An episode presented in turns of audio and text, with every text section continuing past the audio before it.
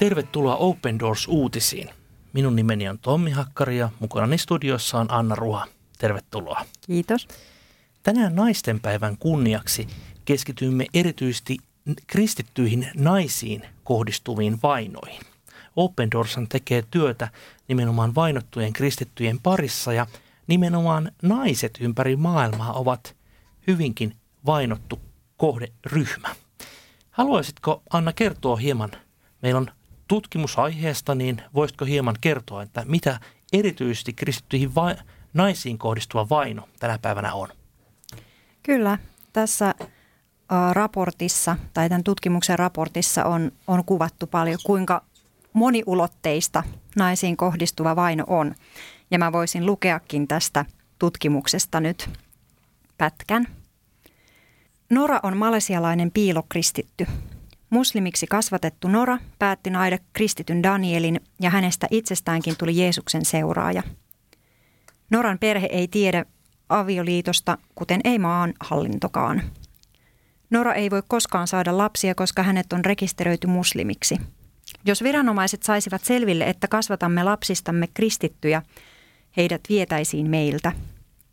Nora on yksi maailman miljoonista vainotuista kristityistä naisista.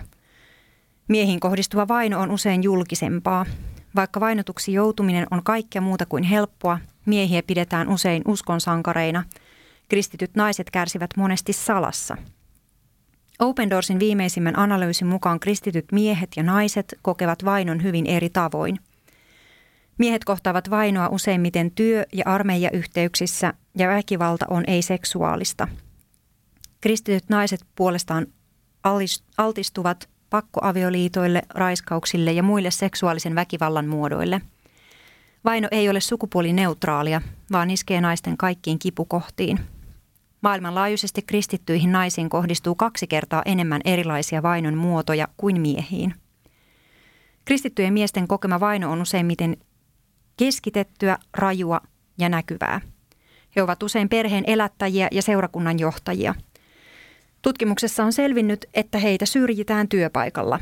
Vainolla on kaksi yleistä muotoa, hyväksikäyttö ja pahoinpitely, tai se, että miehiä estetään saamasta työtä tai pitämästä työpaikkaansa. Miehet myös päätyvät naisia todennäköisemmin vankilaan. Naisten kokema vaino on hyvin erilaista. Se on usein vaikeaselkoista, väkivaltaista ja piilotettua. Pakkoavioliitto kristittyjen naisten yleis, on kristittyjen naisten yleisin painostuksen muoto, ja se jää hyvin näkymättömäksi Vuoden 2018 World Watch List-tutkimuksessa naisten pakkoavioliittoja ilmeni 17 maassa. Miehiä ei tutkimuksen mukaan pakotettu avioliittoon. Raiskaukset, muu seksuaalinen häirintä, myös muu ei-seksuaalinen väkivalta ja sieppaukset ovat naisten arkea monessa maassa, joissa Open Doors toimii. Raiskaukset ovat yleisimpiä. Pakistanissa vuosittain noin 700 kristittyä tyttöä joutuu seksuaalisen väkivallan, kidnappausten ja pakkoavioliiton uhreiksi, ja heitä käännytetään väkisin islamiin. Vaikka miehillä on suurempi riski joutua pidätetyiksi, kotiaresti vie vielä useamman naisen vapauden. Sitä eivät toteuta paikalliset viranomaiset, vaan naisten omat perheet. Open Doorsin asiantuntija Helene Fischer on myös sanonut, että vaikka nämä paikat vaihtelee niin vaino noudattaa samaa kaavaa ympäri maailmaa eri maissa. Ja se on suuri kysymys, suuri valinta näille vainotuille naisille, että kertooko he perheelleen, että he seuraa Jeesusta ja on hänen todistajiaan. Valitseeko he kärsiä uskon vuoksi vai salaako uskon? Jos tunnustautuu tai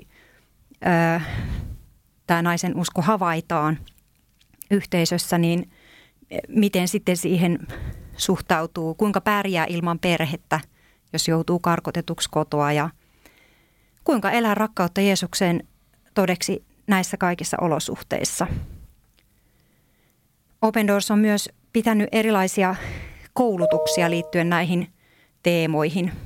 Lähi-idässä pidettiin vastikään tällainen pilottikoulutus, jossa seurakunnan naisjohtajia opetettiin tunnistamaan yhteisönsä painekohtia.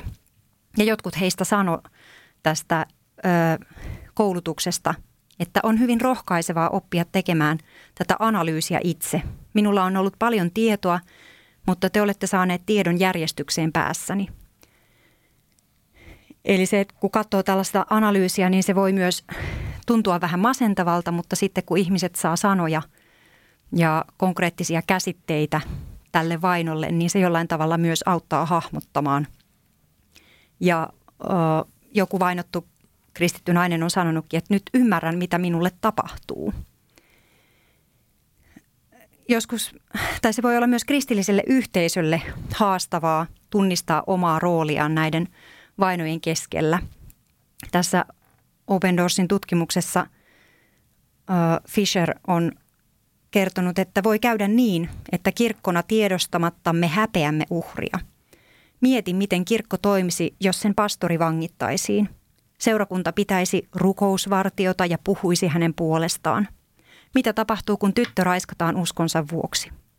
Todennäköisesti suojelemme häntä salaamalla hänen häpeänsä. Tosiasiassa hän on edelleen puhdas.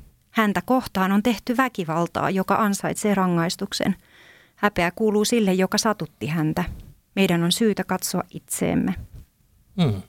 Tämä on kyllä valtavan suuri teema, tai koko tämä naisten kohtaama vaino, ja se on todella hyvin erilaista. Oikein sydäntä särkevä oikeastaan oli tämä kuvaus siitä, että miten vangittu pastori, niin varmasti rukousvartiot, sitä tiedotetaan ympäri maailmaa, mutta sitten raiskattu tyttö mahdollisesti, niin, niin se vaan vaietaan. Mm, joo, ja mä oon siis joskus miettinytkin varmaan ehkä lukiessa jotain kirjaa tai katsoisi jotain tällaista historiallista elokuvaa, missä jostain sota-ajoilta tai muuta, missä, missä on niin kuin erilaista väkivaltaa, joka voi kohdistua miehiin tai naisiin, niin sitten mä oon jotenkin ajatellut, että ajatellut just tätä asiaa, että, että kuinka monella tavalla niin kuin naista voi haavoittaa. Mm. Ja sitten, no mä oon ehkä miettinyt, että no ehkä kun mä oon nainen, niin mä vaan en ymmärrä ja tavoita, että millä kaikilla tavoin sitten miehet vainoa kokee. Mutta on tämä aika pysäyttävä tämä tieto, että siis tosiaan kaksi kertaa enemmän on erilaisia tällaisia väkivallan ja vainon muotoja, joita naisiin kohdistuu verrattuna miehiin. Kyllä. Ja jotenkin ajatellaan vaikka nämä pakkoavioliitotkin ilmiönä, joita siis 17 maassa. Ja nimenomaan näihinkin liittyy hyvin usein. Tämä on yksi eh, kristityn, varmasti niin kuin, uskallanko sanoa, että erittäin kammottava – tapa vainottaa, että sut pakkonaitetaan esimerkiksi jollekin toisuskoiselle henkilölle vastaan sun omaa tahtoa, niin kyllä se todellakin perin juurin ihmisen sitä arvoa riistetään. Ja kaikki tämä tehdään, tehdään sen perusteella, että sinä olet kristitty. Mm-hmm. Kyllä nämä on todella, todella niin kuin vastenmielisiä, vastenmielisiä ilmiöitä monella tapaa. Joo, ja äh, sitten tämä Nora, josta kerrottiin myös tuossa alussa, niin – hänen nimensä hän ei tietysti oikeasti ole Nora turvallisuussyistä, ei sitä julkaista, mutta äh, sitten mitä, mitä nainen voi kokea myös joko äitiyden menettämisen kautta tai sen kautta, että on huoli lapsistaan ja perheestään. On paljon myös Open Doorsille tullut sellaisia tapauksia tietoon, jossa on lapsi ja äiti eristetty toisistaan, mm. riistetty ne lapset äidiltä tämän uskon takia, että ei kärsi pelkästään vaan omissa nahoissaan, vaan kärsii myös niiden, niiden lasten puolesta. Kyllä. Me Open Doorsissa ehdottomasti haluamme pitää näin naisten päivän aattona nimenomaan naisiin kohdistuvaa vainoa esillä. Ja kutsummekin sinua mukaan rukoilemaan aivan erityisesti kristittyjen naisten ja tyttöjen puolesta ympäri maailmaa. Seuraavaksi luen teille bangladesilaisen Kakonin elämästä pienen otteen. Kakon on 42-vuotias kristitty. Hän ei tiennyt 15 vuoteen aviomiehensä kristyksi kääntymisestä. No, kun asia selvisi, Kakon oli pahoillaan ja ajatteli jopa eroavansa miehestään. Hän ajatteli, mehän olemme muslimeja. Kuinka hän kuvittelee jättävänsä islamin totuuden ja tulevansa kafiriksi, joka tarkoittaa pakanaa. Hänen aviomiehensä Monir halusi kuitenkin voittaa vaimonsa takaisin, mutta kuinka? Hän rukoili Jumalaa muuttamaan itseään, käytöstään, jotta vaimo näkisi, kuinka hyvä Jumala on. Jumala kuuli hänen rukouksensa. Eräänä päivänä Monir riiteli veljensä kanssa. Sen seurauksena veli kaatoi tarkoituksella yhden puun heidän yhteiseltä maaltaan. Kakon oli varma, että hänen miehensä suuttuisi ja aloittaisi uuden riidan, mutta Kakonin yllätykseksi hänen miehensä sanoi, ettei ole vihainen veljelleen ja että aikoo rukoilla hänen puolestaan.